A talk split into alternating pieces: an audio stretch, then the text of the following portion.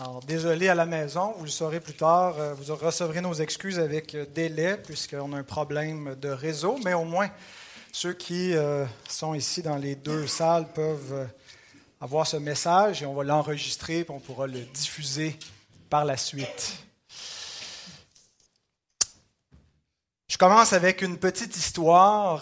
ça se passe aux Indes. C'est un jeune chasseur d'oiseaux qui part euh, tôt le matin pour faire sa chasse et il commence par aller ramasser des pierres, puis il trouve quelques pierres qui sont particulièrement belles, euh, une vingtaine peut-être, euh, mais comme il n'y a pas nécessairement un intérêt pour l'esthétique et les belles pierres, il se dit tiens, je vais les utiliser pour chasser, ça va peut-être me porter chance. Alors, il met tout ça dans sa, sa petite gibecière et puis euh, il trouve des oiseaux, alors il sort euh, son slingshot ou sa fronde, et puis il euh, atteint quelques, quelques oiseaux, il en manque plusieurs, il lance des pierres. On n'a pas à chaque coup qu'on lance une pierre, on ne frappe pas toujours la cible. Et puis, à la fin de la journée, il a quand même ramassé quelques, quelques oiseaux, mais il s'amuse avec ses pierres, puis même ses belles pierres qu'il avait trouvées, à les jeter dans la rivière, essayer de faire des bons. Et puis là, il revient avec toutes ses prises attachées autour de lui, tous ces oiseaux. Ça va être une bonne chasse. Alors, il a hâte de montrer ça à ses amis, à sa famille. Il entre au village, et puis là, euh, il montre donc tous ces, ces, oiseaux. Puis là, il regarde, il dit, c'est ces pierres-là qui m'ont porté chance, pour ça j'ai eu une belle, une belle chasse. Il montre quelques-unes. Il restait deux ou trois euh, des belles pierres qu'il avait trouvées. Puis Quelqu'un dans le village, il dit Oh, je pense que ce sont des, pierres précieuses. Tu devrais peut-être aller vérifier auprès d'un joaillier qu'est-ce qu'il en pense. Eh bien, c'est ce qu'il fait. Et puis, immédiatement, le, bijoutier reconnaît que ce sont des, pierres effectivement très précieuses et lui offre une grosse somme d'argent pour qu'est-ce qui lui reste. Alors là, il est estomaqué parce qu'il se dit J'en avais beaucoup plus. Qu'est-ce que j'ai fait? Ces pierres précieuses qui auraient pu me rapporter des, milliers de dollars, je les ai jetées comme ça hein, pour chasser des oiseaux, pour faire des bons sur la rivière. Je les ai complètement gaspillées et là, il s'en veut profondément. Bien, ces pierres précieuses, ce sont les années de nos vies, bien-aimés. Et on peut en gaspiller beaucoup avant de se rendre compte que le temps est précieux et qu'on l'a gaspillé à faire des bons sur la rivière et à chasser des oiseaux. Le thème de ce matin, c'est de racheter le temps. Alors, je commence avec une question pas trop philosophique, une question pratique. Comment avez-vous utilisé l'année qui vient de se terminer? Qu'avez-vous fait de votre temps? Est-ce que vous êtes en paix devant Dieu, satisfait de la façon que vous l'avez utilisé? Avez-vous l'impression de l'avoir gaspillé ou l'avez racheté? Deuxième question, comment comptez-vous utiliser l'année 2021? Qu'allez-vous faire avec ce temps qui vous est donné? Le temps passe, on n'arrive pas à l'emmagasiner, hein, il nous file constamment entre, les doigts comme, de l'eau qu'on essaierait de retenir qui nous glisse des mains. Le temps file comme cela. Et euh, on s'en rend compte, plus on vieillit, que le temps passe vite. Quand on est petit, on a hâte euh, d'être grand, et puis euh, on trouve ça long, mais quand on commence à vieillir, on ne voit plus le temps passer. On est occupé, le temps file.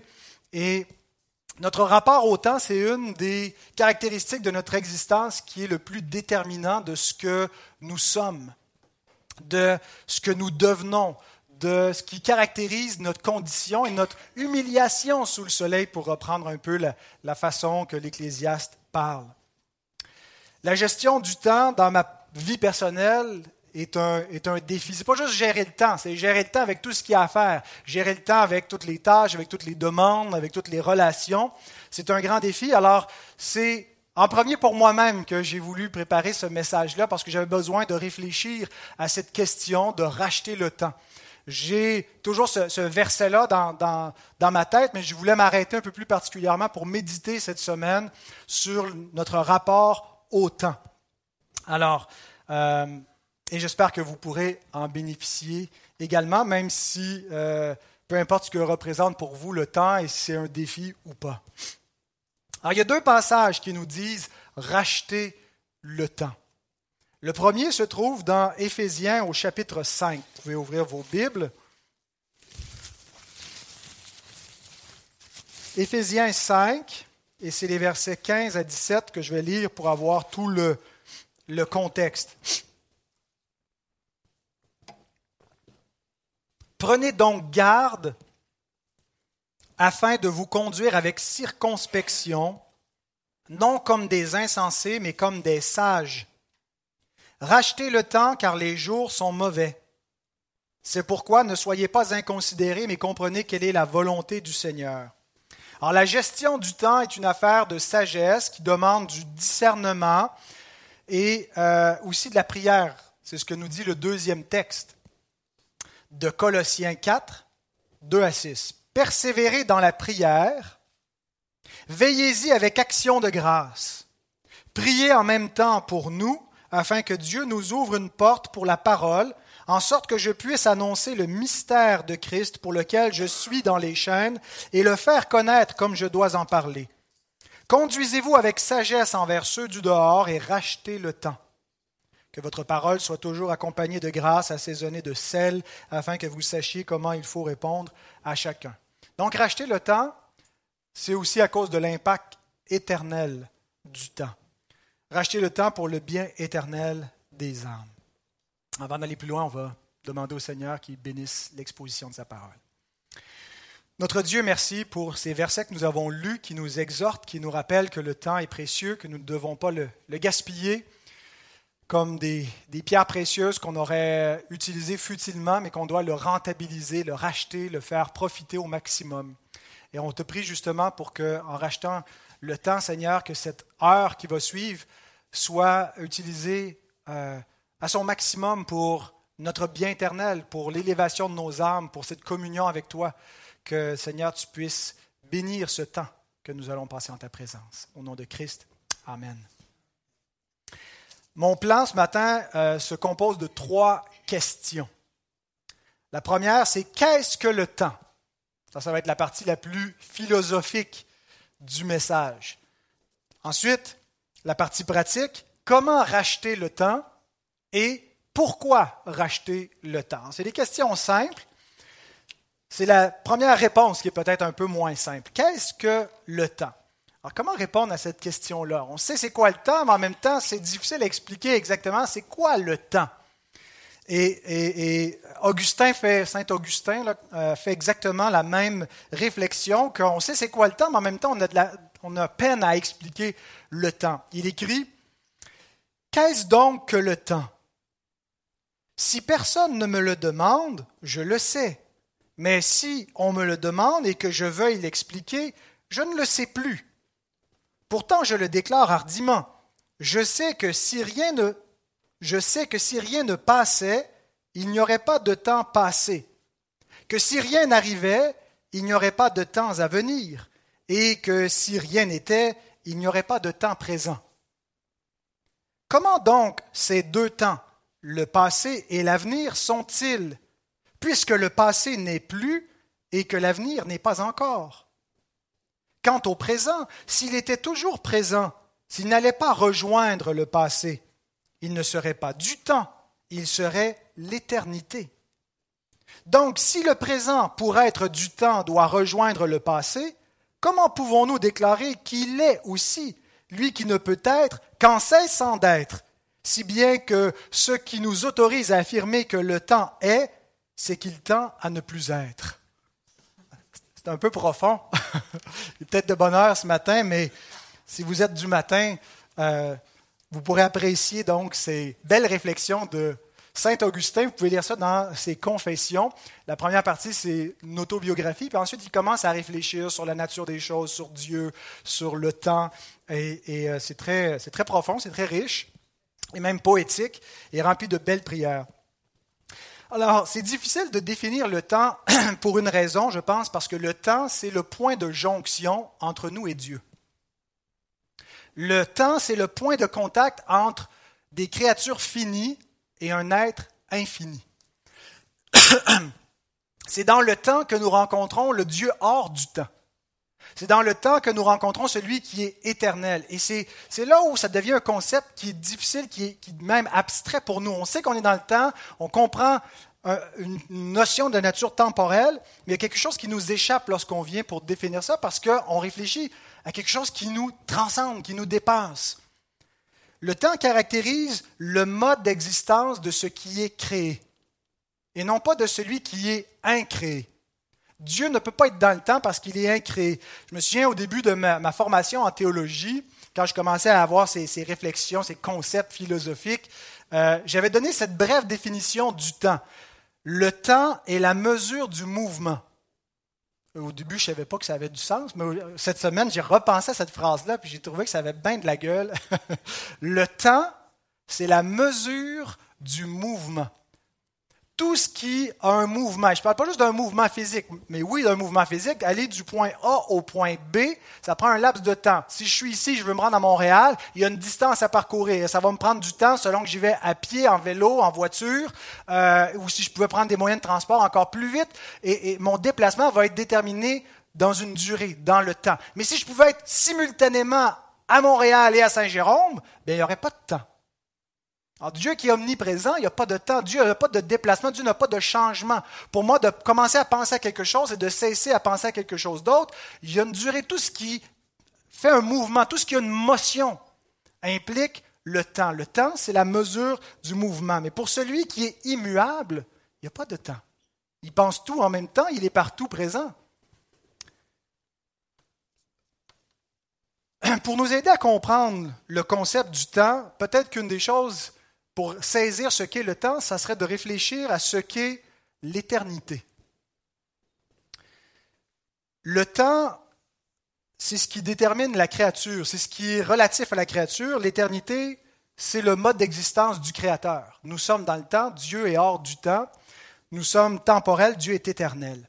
Et lorsqu'on pense à l'éternité divine, souvent, on limite ce concept-là. La plupart des hommes, lorsqu'ils réfléchissent à l'éternité, ils ils ont euh, une notion limitée de l'éternité. Ils vont penser à un temps sans fin. Ils pensent à quelque chose qui ne termine pas. Et c'est comme ça qu'on imagine le paradis, qu'on imagine l'éternité à la résurrection, qu'on soit au ciel ou en enfer. C'est une durée qui n'arrêtera jamais. Et, et c'est pas faux de, de réfléchir ainsi, c'est effectivement un élément de l'éternité, quelque chose qui n'a point de fin. Mais il manque quelque chose aussi à notre concept d'éternité divine, c'est quelque chose qui n'a pas de commencement. Dieu est éternel parce qu'il n'a pas commencé, il n'est pas causé à existence, il est de toute éternité. Alors, nous, nous ne sommes pas éternels, nous sommes temporels, donc on a un point de commencement, bien que nous ne cesserons jamais d'être une fois que nous sommes. Alors, il y a un élément d'éternité, nous avons une existence qui est éternelle vers la fin, mais qui n'est pas éternelle au niveau de son commencement. Mais Dieu est sans commencement ni fin. Mais il nous manque un troisième élément pour expliquer ce qu'est l'éternité divine, c'est l'absence de succession de moments. Ce qu'on appelle la temporalité. Dieu est atemporel. C'est seulement Dieu qui a ce mode d'existence. Dieu ne vit pas de succession de moments. Il est autant au commencement de l'univers qu'à la fin du monde. Il est autant en plein cœur de l'histoire à la croix de Christ qu'au moment de votre naissance, pour lui, tous sont présents, tous sont vivants, tout existe en même temps, en un instant. Il n'y a pas de succession de temps. Le, théologien réformé euh, Hermann Bavinck, qui est une, référence là, quand on veut euh, réfléchir en termes d'orthodoxie, de haute orthodoxie réformée, devrais-je dire, écrit Les caractéristiques du concept d'éternité sont au nombre de trois. Il exclut un début, une fin, ainsi que la succession de moments. On a besoin de ces trois caractéristiques pour comprendre ce qu'est l'éternité. Il n'y a pas de début, il n'y a pas de fin et il n'y a pas de succession de moments. Alors, essayez d'imaginer euh, l'éternité divine en la comparant à l'omniprésence divine. L'éternité divine est au temps ce que l'omniprésence divine est à l'espace. Dieu n'est pas matériel. Dieu n'a pas de corps. Dieu n'est pas spatial, mais Dieu n'est pas absent. Dieu n'est pas pas dans la matière, il est omniprésent. Il est partout en même temps. C'est ce que nous dit le psalmiste. Si je m'en vais dans le séjour des morts, si je monte aux cieux, si je m'en vais, euh, je prends les ailes de l'aurore, je m'en vais à l'autre bout du monde, partout, je peux aucunement fuir ta présence. Bien que Dieu ne soit pas corporel, il est immense, c'est-à-dire qu'il est infini et il meuble tout l'espace. L'espace ne peut pas le contenir, les cieux des cieux ne peuvent te contenir. Bien, transposer ce concept spatial dans un concept temporel. on est un petit peu en retour vers le futur, d'ailleurs c'est l'image que Guillaume a utilisée pour euh, préparer le, bon combat, une image de retour vers le futur. Le concept, euh, le, convecteur spatio-temporel, on passe de, l'espace au temps. Dieu est éternel. Ça veut dire que il est sans commencement ni fin, mais il occupe tous les espaces du temps en même temps. Il est dans la fin en même temps que dans le commencement. Il est partout présent dans, tout l'espace-temps. Et pour m'aider à réfléchir sur ce, qu'est le temps et le, rapport avec l'éternité, j'ai relu toute la section de euh, Herman Bavinck dans le deuxième tome de sa systématique. Euh, et j'aimerais vous citer quelques extraits où il parle de le concept d'infinité de, Dieu, le fait que Dieu est infini, mais appliqué à la question du temps. Alors, je ne vais pas vous le lire au complet, mais quelques paragraphes qui m'ont interpellé, qui m'ont fait réfléchir euh, cette semaine et que je vous ai traduit. Donc, c'est à peu près cinq pages dans sa, théologie systématique, mais que je vous résume en quelques paragraphes. Il commence par résumer avec les passages bibliques l'éternité de Dieu. L'infinité, dans le sens où Dieu n'est pas déterminé par le temps, est l'éternité divine. L'Écriture ne parle, nulle part d'un début ou d'une fin de l'existence de Dieu. Bien qu'il soit souvent représenté de manière imagée comme entrant dans le temps, il le transcende toujours. Il est le premier et le dernier, qui existait avant que le monde ne soit, et qui continue malgré tout changement. Il est Dieu d'éternité en éternité. Le nombre de ses années est impénétrable. Mille ans à ses yeux sont aussi brefs qu'hier à notre esprit. Il est le Dieu éternel qui habite l'éternité, qui vit au siècle des siècles, qui jure par sa vie. Il est le Dieu vivant et permanent, le Dieu immortel qui est, qui était et qui vient. Ici aussi, il est certain que l'Écriture parle de Dieu à la manière humaine, ainsi que de l'éternité, en utilisant les formes du temps. En même temps, elle indique clairement que Dieu transcende le temps et ne peut être ni mesuré ni défini selon les critères du temps. Je vous invite cette, semaine ou cet après-midi, pendant que vous, continuez votre réflexion, à relire ce paragraphe et à lire toutes les références bibliques qui sont mentionnées ici à chacune des affirmations. Baving poursuit en disant Le temps est le mode d'existence qui caractérise tous les êtres créés et finis. Qui dit temps dit mouvement, changement, mesurabilité, calculabilité, limitation, finitude et être créé.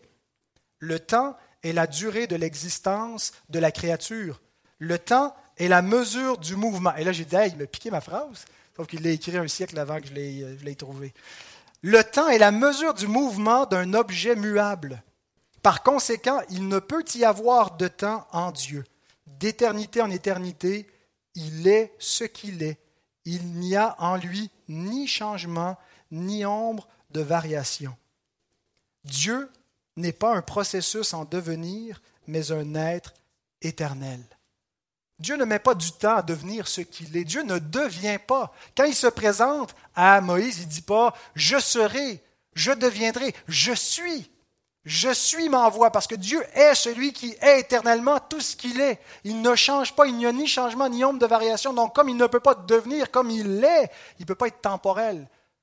Parce que le temps, c'est la mesure du mouvement, de tout ce qui change, de tout ce qui est une créature, tout ce qui est fini. Mais comme il est infini et parfait dans son être, il ne peut pas être temporel, il est éternel. Mais attention, ça pourrait nous donner l'impression que Dieu est une espèce de de Dieu impersonnel, une force statique qui qui qui nous rejoint pas, qui a comme une, espèce d'abîme. Et il y a un abîme. Il y a, Dieu habite une lumière inaccessible que nul homme n'a vue ni ne peut voir. Mais n'allons pas concevoir ce concept d'éternité un peu comme chez les Grecs ou dans les religions orientales comme quelque chose de, euh, de statique. Bavin continue en disant Cependant, l'éternité de Dieu ne devrait pas pour autant être conçue comme un moment de temps éternellement statique et immobile.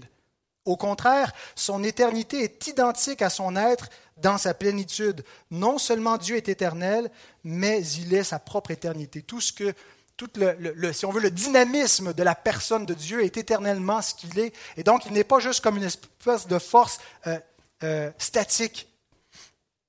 Et il continue en disant, de plus, pour lui, le temps est objectif.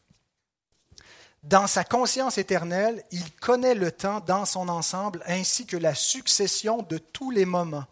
Mais ce fait ne le rend pas temporel, c'est-à-dire soumis au temps, à la mesure ou au nombre. Il reste éternel et habite l'éternité, mais il utilise le temps en vue de manifester ses pensées et ses perfections éternelles. Il a servi le temps à l'éternité et se révèle ainsi être le roi des siècles. Donc Dieu est conscient de notre finitude, de notre conception temporelle des choses. Il s'ajuste à nous, il se révèle, il révèle son éternité, son infinitude dans notre finitude, et il n'est pas pour autant temporel. Bien qu'il compose avec notre début et notre fin, pour lui, il n'y en a point.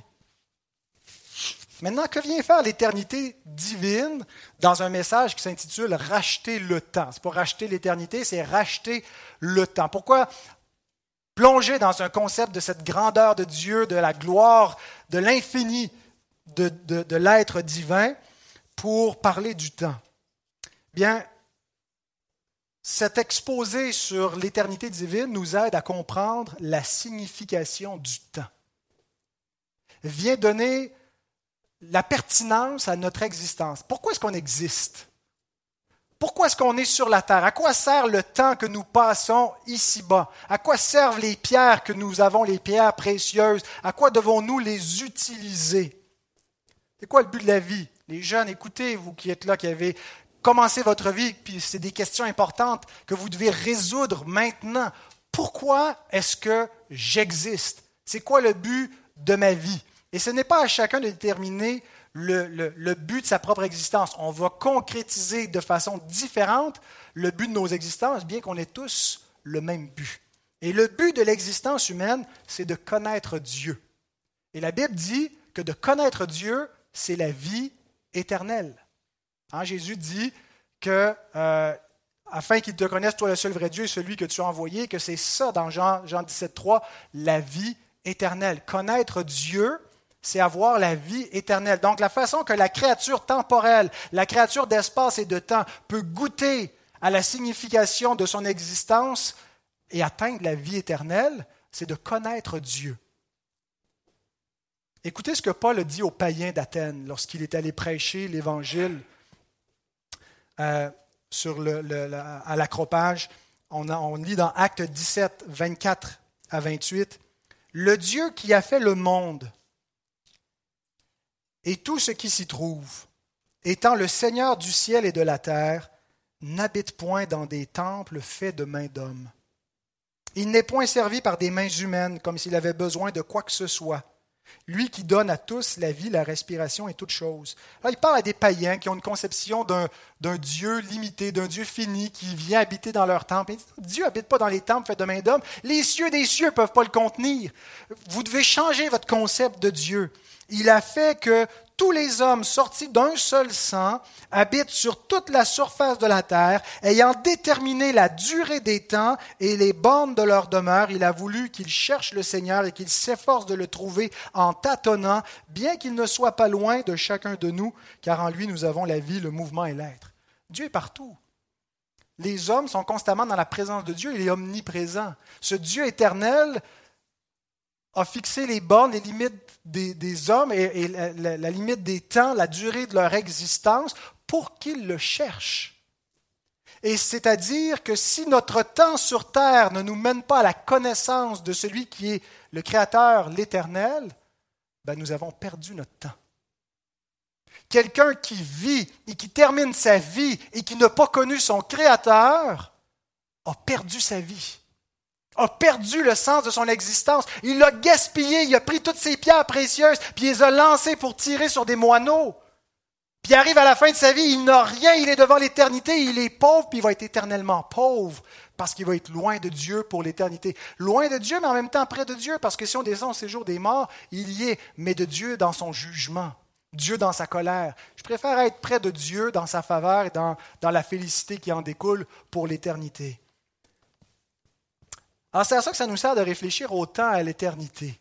Que signifie ma vie sur terre? Si ma vie ne me mène pas à connaître Dieu, à me rapprocher de Dieu, j'ai gaspillé mon existence. Mon temps est perdu. Et l'Écriture me dit, rachète le temps. Ne le gaspille pas. Alors comment faire? Comment racheter le temps?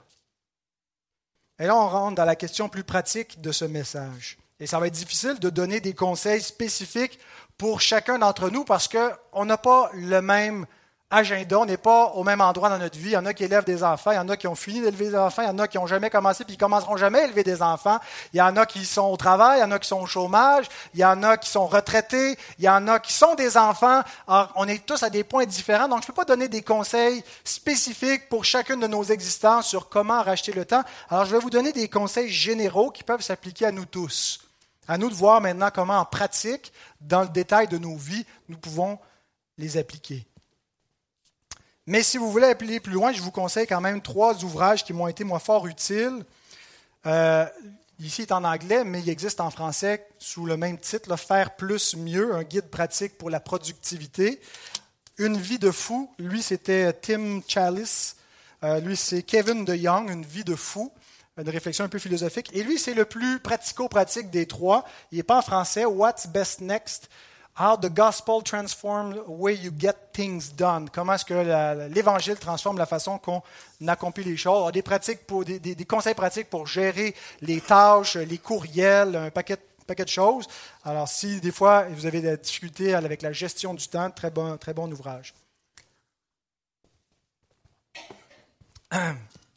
Alors, comment racheter le temps? D'abord, le mot racheter, c'est le verbe exagorazo. Exagorazo alors, euh, qui veut dire acheter ou racheter. Euh, c'est utilisé parfois pour la rédemption de Christ, Christ qui nous a rachetés. Alors, si on prend littéralement hexagoradio, on retrouve le mot agora, qui est la place publique, où il y avait le marché, où on vendait toutes sortes de choses, dont des esclaves. Hexagoradio, ça veut dire qu'on l'a racheté de l'agora, on l'a pris sur la place publique. Alors, Christ nous rachète pour nous, euh, nous, racheter. Mais là, ici, c'est le temps qu'on doit racheter, non pas des, des personnes. On rachète le temps comment Bien, il y a deux termes grecs qui sont utilisés pour nous parler du temps. Il y a le mot chronos et le mot kairos, qui sont assez similaires. Il n'y a pas une si grande distinction entre les deux. Ils sont parfois interchangeables, mais il y a quand même une petite nuance.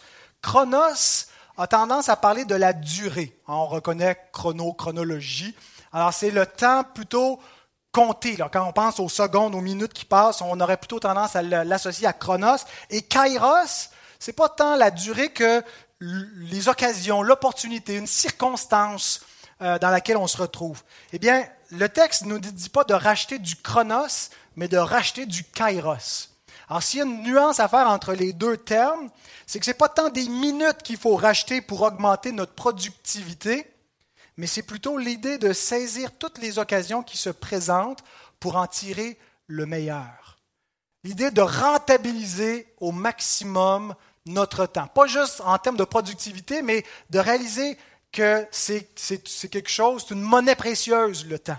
C'est une ressource extrêmement précieuse qu'on a, on en a tous de façon égale. S'il y a quelque chose d'égal dans l'existence, ben c'est le temps. Ça ne veut pas dire qu'on va avoir tous la même durée de vie, mais euh, on, a tous 24 heures par jour, on a tous le même temps dans l'année. On n'a pas tous les mêmes occupations et les mêmes choses à faire, mais on a tous le même temps pour le faire. Donc certains ont plus de temps, d'autres moins, mais ce n'est pas parce qu'en réalité, il y en a qui, auraient euh, relativement plus de temps existé parallèlement à d'autres qui vivraient plus vite que d'autres. C'est juste le fait qu'on a plus ou moins de choses à faire avec le même temps. Mais l'idée ici, c'est qu'on doit tirer le meilleur de chaque circonstance, de d'utiliser au mieux les occasions, les circonstances, les saisons, les années, les instants qui passent dans notre vie, de les rentabiliser. Et pour ce faire, voici trois principes généraux comment racheter le temps. Et pour vous aider à réfléchir, je vous les ai mis de façon mnémotechnique avec trois ré. Réaliser, réviser, réorganiser. Hein, c'est facile. Réaliser que les jours sont mauvais, réviser ses priorités et réorganiser son agenda. En réaliser que les jours sont mauvais, ben, c'est la raison qui nous est donnée au verset 16. Racheter le temps car les jours sont mauvais dans Éphésiens 5. Car les jours sont mauvais. Qu'est-ce que ça signifie, les jours sont mauvais? Bien, ça signifie que nous vivons dans un monde déchu. Nous ne vivons pas dans une création qui est demeurée intacte. Nous vivons dans un monde où il y a le péché, où il y a la mort, qui crée une urgence. Une urgence de peur de basculer dans l'éternité en ayant perdu sa vie, son existence. Les jours sont mauvais. Il y a un enjeu, il y a une gravité. L'offre de la grâce est présente aujourd'hui. Demain, il sera trop tard quand on parle du aujourd'hui du salut et puis du demain de la mort. Alors, il faut réaliser que le temps est précieux, les jours sont mauvais. Paul nous dit quelque chose de, semblable de manière un peu plus pratico-pratique dans 1 Corinthiens 7, 29 à 31. Voici ce que je dis, frères. C'est que le temps est court. Que désormais, ceux qui ont une femme soient comme n'en ayant pas. Ceux qui pleurent comme ne pleurant pas. Ceux qui se réjouissent comme ne se réjouissant pas. Ceux qui achètent comme ne possédant pas et ceux qui usent du monde comme n'en usant pas, car la figure de ce monde passe. Les jours sont mauvais. Et ce qui compte, c'est pas d'avoir des biens précieux, de devenir riche, d'avoir une belle maison, d'avoir la santé. Bien sûr que si on peut avoir tout ça, gloire à Dieu. Hein, il ne dit pas mariez-vous pas. Non, si tu une femme, oui, mais si tu n'en as pas, ce n'est pas la principale inquiétude à avoir dans ta vie. Il y a quelque chose de plus de plus important au regard de l'éternité, de comment tu dois voir ton temps. Donc, nous ne pouvons pas adopter la mentalité YOLO.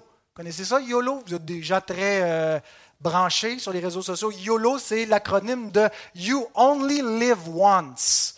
Tu vis juste une fois. Et là, ça, c'est pour dire, ben, vas-y, mon gars, vas-y à fond, euh, roule à 100 000 à l'heure parce que euh, si tu n'en profites pas, c'est fini après, tu as, perdu ta vie. Et, c'est l'idée, parce qu'il y a une façon, il y a une version chrétienne qu'on pourrait voir, pas la version euh, Joel Osteen qui dit Your best life now, euh, donc prophétisant parce que c'est maintenant ta meilleure vie. Non, aujourd'hui c'est ta, pire existence.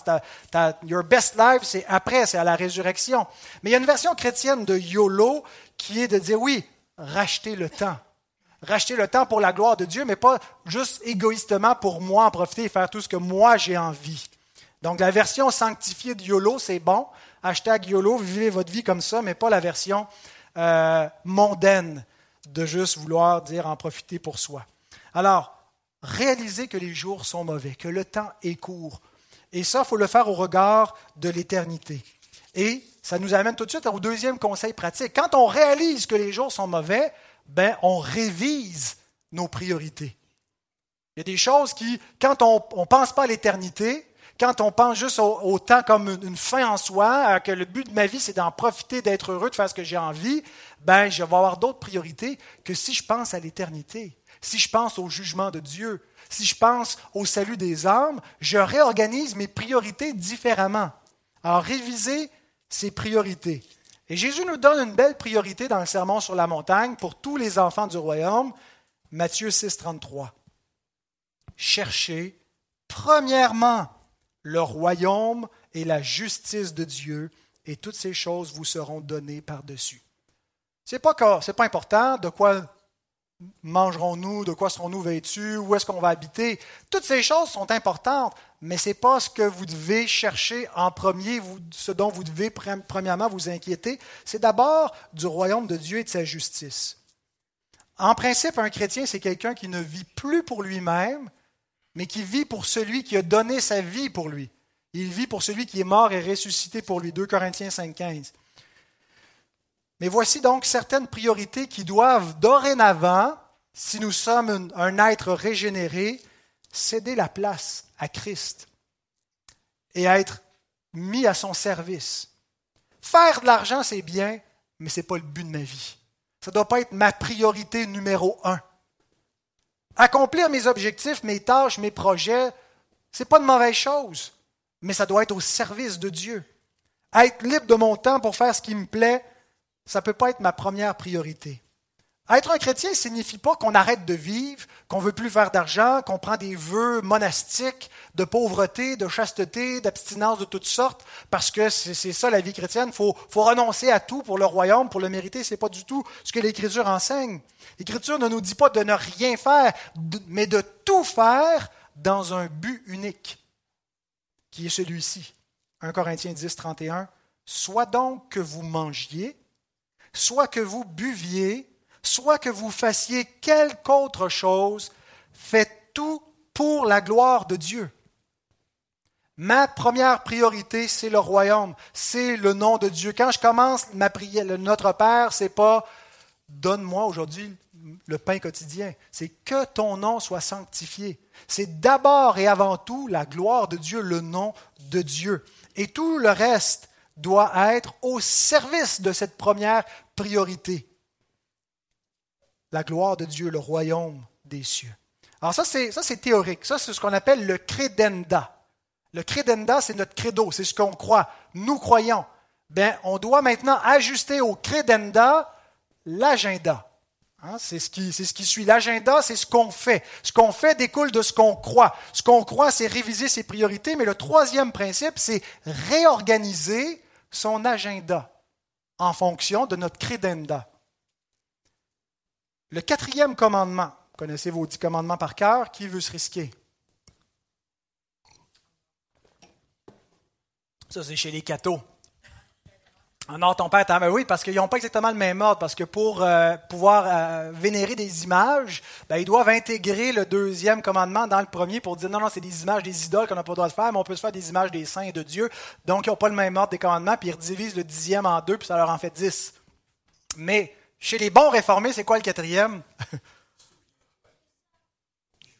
bon, vous l'aviez, c'est ça? Tu as aussi euh, Caro, Baptiste. Voilà, souviens-toi du jour du Seigneur. Mais ça nous dit aussi, pas juste de se souvenir du jour du, repos, du sabbat, mais tu as six jours pour faire tout ton ouvrage. Donc, il y a l'idée pas seulement qu'il y a un jour qui est consacré, mais que l'ensemble de notre temps est régulé par Dieu.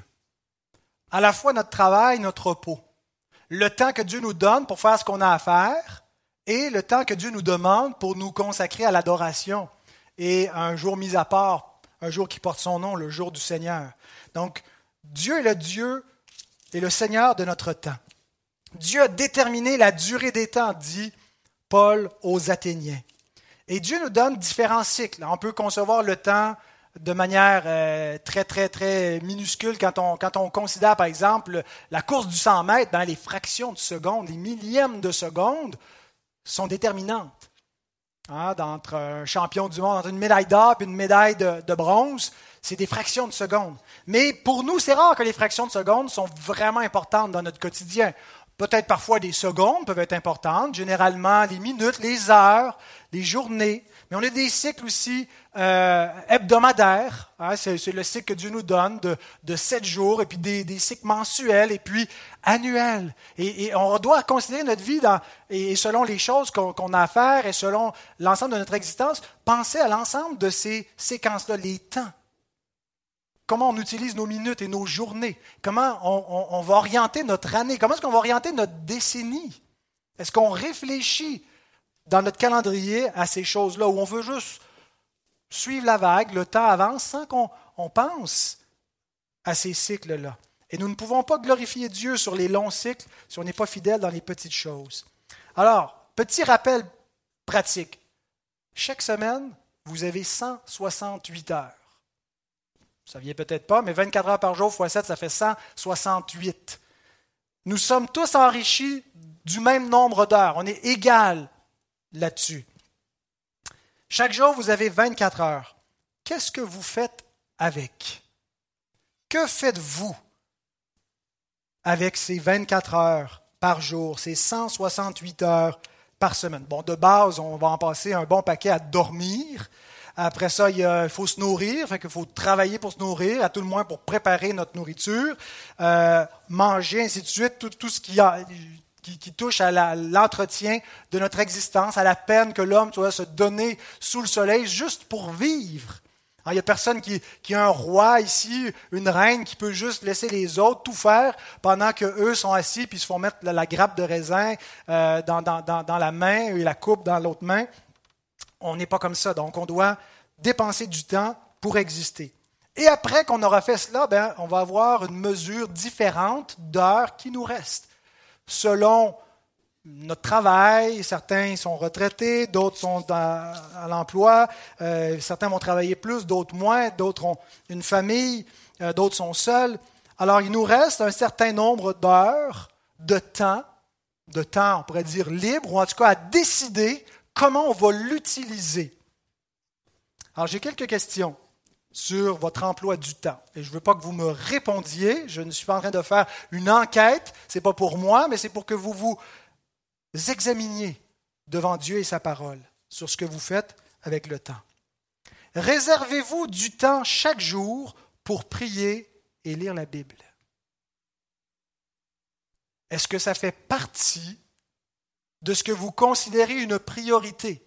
Une façon concrète de prendre le credenda. Ah, Dieu, c'est l'être le plus important de toute l'existence. Il est l'éternel et le but de ma vie, c'est de le connaître. Est-ce qu'il y a une place dans ton agenda où tu t'arrêtes pour le connaître, pour lui parler, pour l'écouter? Consacrez-vous le jour du Seigneur. Euh, ça devient un peu dur en temps de pandémie, c'est nébuleux. Comment est-ce qu'on fait ça? On ouvre la télé, on le met sur YouTube, oups, la, diffusion en direct vient de, de lâcher. Qu'est-ce qu'on fait? Bon, ben, on switch, on va écouter le portail, tiens. Mais consacrez-vous le jour du Seigneur. Est-ce que vous réalisez qu'il y a un jour mis à part qui porte le nom de notre Seigneur et qui n'est pas pour faire n'importe quoi? Ça ne veut pas dire que c'est un temps pour rien faire non plus, mais c'est un temps pour jouir d'un sabbat qui va faire du bien à notre âme en communion avec Dieu. Offrez-vous de votre temps libre aux autres. Est-ce que vous offrez du temps à des personnes, des gens dans le besoin, de votre famille, des proches, des gens dans l'Église, des gens que vous allez appeler, que vous allez visiter, que vous allez aider? Ou est-ce que vous pensez que votre temps est juste pour vous, dès que vous avez du temps libre, c'est à moi? Et je peux comprendre que des fois, on a besoin de temps pour soi parce que des fois, euh, en particulier, je pense aux mamans qui donnent, qui donnent et qu'à un moment donné, ont besoin d'un havre où elles peuvent se ressourcer puis prendre du temps pour elles. Mais de façon générale, notre mentalité, est-ce qu'on donne du temps aux autres?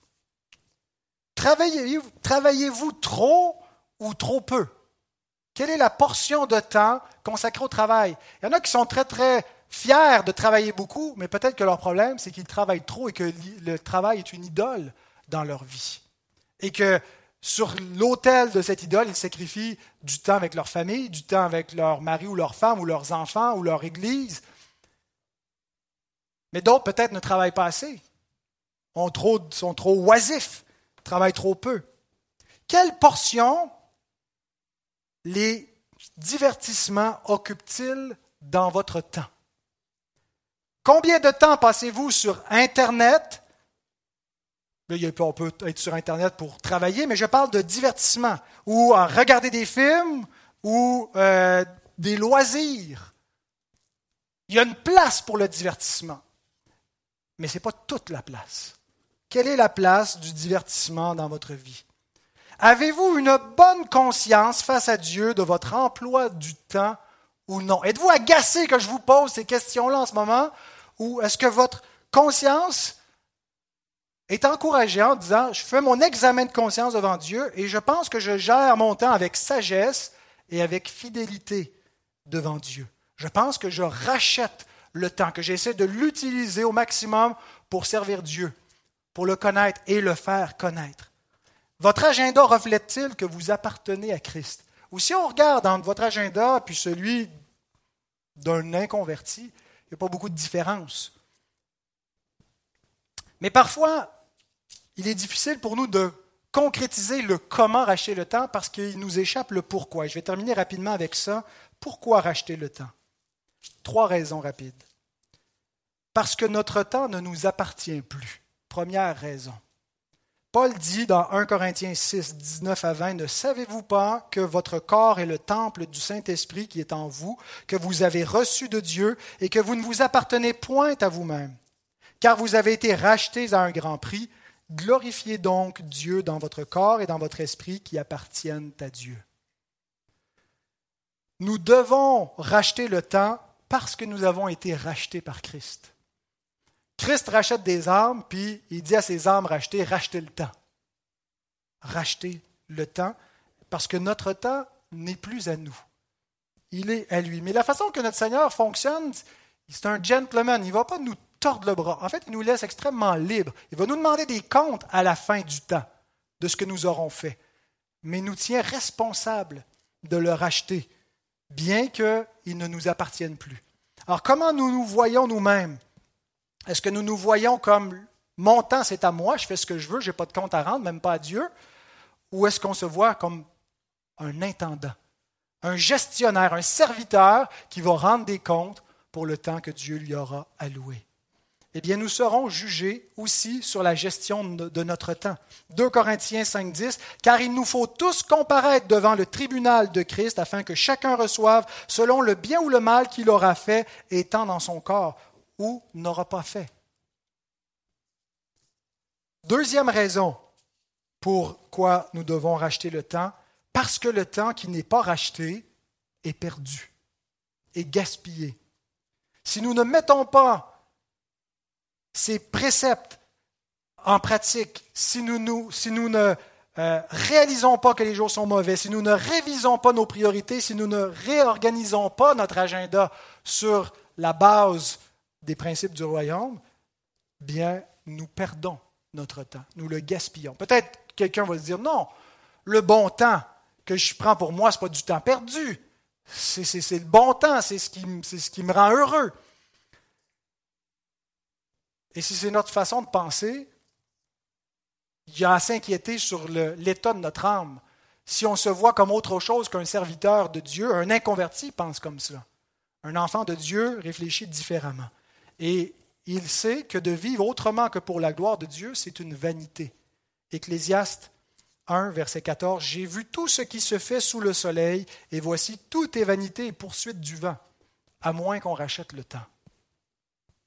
Peu importe ce qu'on pense faire de bien, comment on pense qu'on a bien rentabilisé notre temps, si ce n'est pas en poursuivant ce rachat pour la gloire de Dieu, c'est vanité et poursuite du vent. Alors maintenant, combien de pierres précieuses avons-nous gaspillées jusqu'ici? Combien est-ce qu'il nous en reste de pierres précieuses devant nous à faire valoir? Vous savez, on peut racheter le temps présent, mais on ne peut pas ramener le temps perdu. Troisième et dernière raison, parce que c'est maintenant le temps du salut. Nous vivons sous le temps de la grâce de Dieu. Nous vivons sous le temps de la patience de Dieu. Dieu ne tarde pas. Pour Dieu, il n'y a pas de différence entre mille ans et un jour. Dieu n'est pas temporel. Mais Dieu sait que nous sommes temporels. Et Dieu use de patience envers nous, pas parce que c'est long pour lui. C'est une façon figurée de nous placer devant Dieu qui laisse aux hommes l'opportunité de se repentir. Et pas juste de se repentir pour venir à salut, peut-être se re-repentir comme enfants de Dieu qui gaspillons le temps et d'apprendre à mieux le gérer pour la gloire de Dieu. L'usage du temps présent a un impact éternel. C'est vrai pour nous et c'est vrai pour les autres.